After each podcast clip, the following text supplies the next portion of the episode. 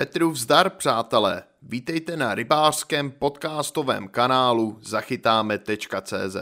V tomto audiočlánku si povíme, co je to čeburačka, jaké má výhody či nevýhody, v jakých provedení se vyrábí, s kterými nástrahami se používá a jak se s ní vlastně chytá.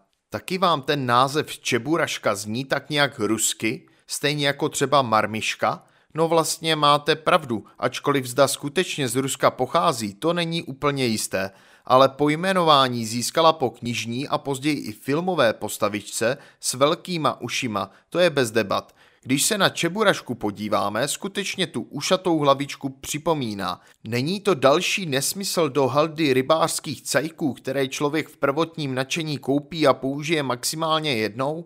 Určitě ne jen se naučit tuhle atypickou zátěž správně používat. Asi tím nejzajímavějším na čeburačce je fakt, že při vedení vláčecí nástrahy funguje jako excentrická zátěž, takže brání spolehlivě kroucení vlasce. To oceníme především u těch nástrah, které mají silnou tendenci rotovat a kroutit vlasec nebo šňůru, což jinak vede ke zkráceným a nepřesným hodům. Další výraznou předností je, že umožňuje volné kloubové spojení nástrahy s vlascem nebo šňůrou, takže pohyb nástrahy může být mnohem přirozenější. To oceníme u jigů, streamerů, u měkkých plastových nástrah i při nastražení mrtvé rybky nebo takzvaného rybího cáru. Osvědčuje se proto především tam, kde běžné jigové nástrahy už ryby znají a nemají k ním velkou důvěru. Vždy, když rybám nabídneme něco nového, bývá to po nějakou dobu velmi účinná metoda – Čeburaška je na našich vodách poměrně málo používaná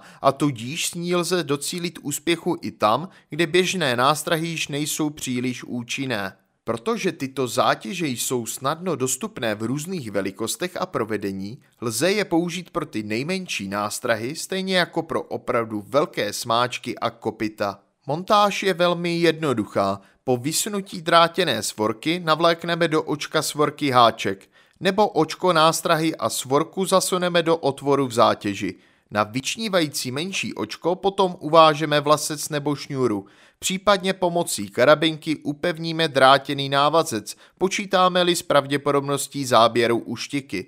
Zajímavou variantou jsou i hlavičky ve tvaru rybí hlavy, často s natištěným okem. Pokud zvolíme čeborašku s ploškami po stranách nebo kulatou čeborašku lehce zbrousíme, Můžeme si očko domalovat sami nebo nalepit epoxidové oko, používané hlavně na streamerech. Právě to výrazné oko na nástraze nebo na zátěži těsně před ní je podle mnoha rybářů jedním z nejspolehlivějších spouštěčů, které rybu v rozhodujícím okamžiku vyprovokují k útoku na nástrahu. Pro dosažení co nejrychlejšího klesání a pro vedení nástrahy v dostatečné hloubce lze použít i tungstenové čeburašky, jsou ale výrazně dražší, což je pochopitelné s ohledem na použitý materiál Wolfram. Barevné provedení nemusí zůstat jen u původní barvy materiálu. Olovo je stříbřité, ale časem zmatový a zešedne. I ty obyčejné olověné čeburašky můžeme snadno vodostálými barvami nebo lakem nabarvit podle potřeby. Fantazii se v tomto ohledu meze rozhodně nekladou. Zajímavé jsou i experimenty s fluorescenčně nabarvenými zátěžemi. Zatížení menší čeburaškou umožňuje lovit i s velmi populárními umělými nymfami, hráčky a dalšími drobnými nástrahami, které proslavila především firma Berkeley. Dnes už se různých napodobenin úspěšných vzorů vyrojilo tolik, že je nemá cenu počítat. Právě čeburaška umožňuje drobnou a lehkou nástrahu dopravit do spodní části vodního sloupce, kde s ní nejčastěji chytáme. A přitom zachovává volný pohyb nástrahy, která tak působí mnohem přirozeněji než na jigovém háčku s kuličkou. Pro lov okounů lze použít i barevný střepec, jež lze vodit dráždivými propady a přizvedáním. Tuto nástrahu s oblibou vezme i candát. Na pstruhových vodách s čeboraškou nemůžeme lovit na mušky. Jde totiž o to, že na pstruhových vodách není povolena zátěž mimo tělo mušky, ačkoliv v případě použití většího streameru je to už tak trochu otázka do pranice. Ty nejmenší čeborašky lze muškařským prutem odhodit stejně jako výrazněji v tělíčku zatížené mušky nebo mušky s velkou zátěžovou hlavičkou, ale předpisy hovoří jasně. Muškaři mohou tedy čeborašku použít jen na mimopstruhových vodách. Ovšem při vláčení na pstruhovce tuto zátěž použít lze. Streamer na vláčecím prutu by pro někoho snad mohl být tématem k diskuzi, ale v tomto případě se jedná bezesporu o vláčení. Pokud je třeba dodat drobné vláčené nástrazy zdání života, je čuburaška výborným řešením. A teď už k taktice lovu a využití kloubového spojení. Při vláčení udělejeme jemným pohybem špičky prutu čeburašce vlastní pohyb. To znamená, že stoupá nebo klesá ve vodním sloupci a nástrahu vede za sebou. Následuje tedy pohyb čeburašky s určitým vláčným spožděním a pohybuje se tudíž volně, spíše jakými si obloučky. To mnohdy oklame i zkušené ochytané ryby, které už dobře rozeznají pohyb klasické jigové nástrahy.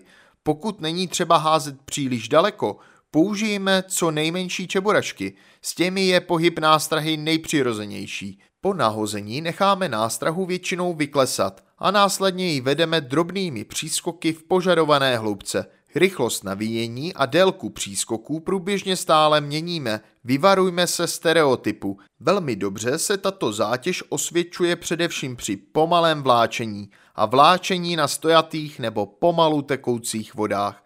Hodí se i pro lov z loďky, kdy nahazujeme co nejdál a potom pozvolna nástrahu necháme stoupat a klesat. Na závěr tu mám takové porovnání slovem na jigové nástrahy a čeburašky. Takže co vlastně čeburašky poskytují? Za prvé je to vláčnější pohyb nástrahy. Za druhé, libovolná kombinace velikosti a hmotnosti zátěže s háčkem a nástrahů jakékoliv velikosti. Za třetí, rychlá výměna nástrahy bez jejího poškození. Za čtvrté, ryba při zdolávání nemůže páčit hlavou o háček. Za páté, nízká pořizovací cena. To by bylo pro audiočlánek o čeburaškách vše. Pokud vás tento článek zaujal, veškeré další informace, včetně fotografií a videí, najdete na rybářském magazínu www.zachytáme.cz.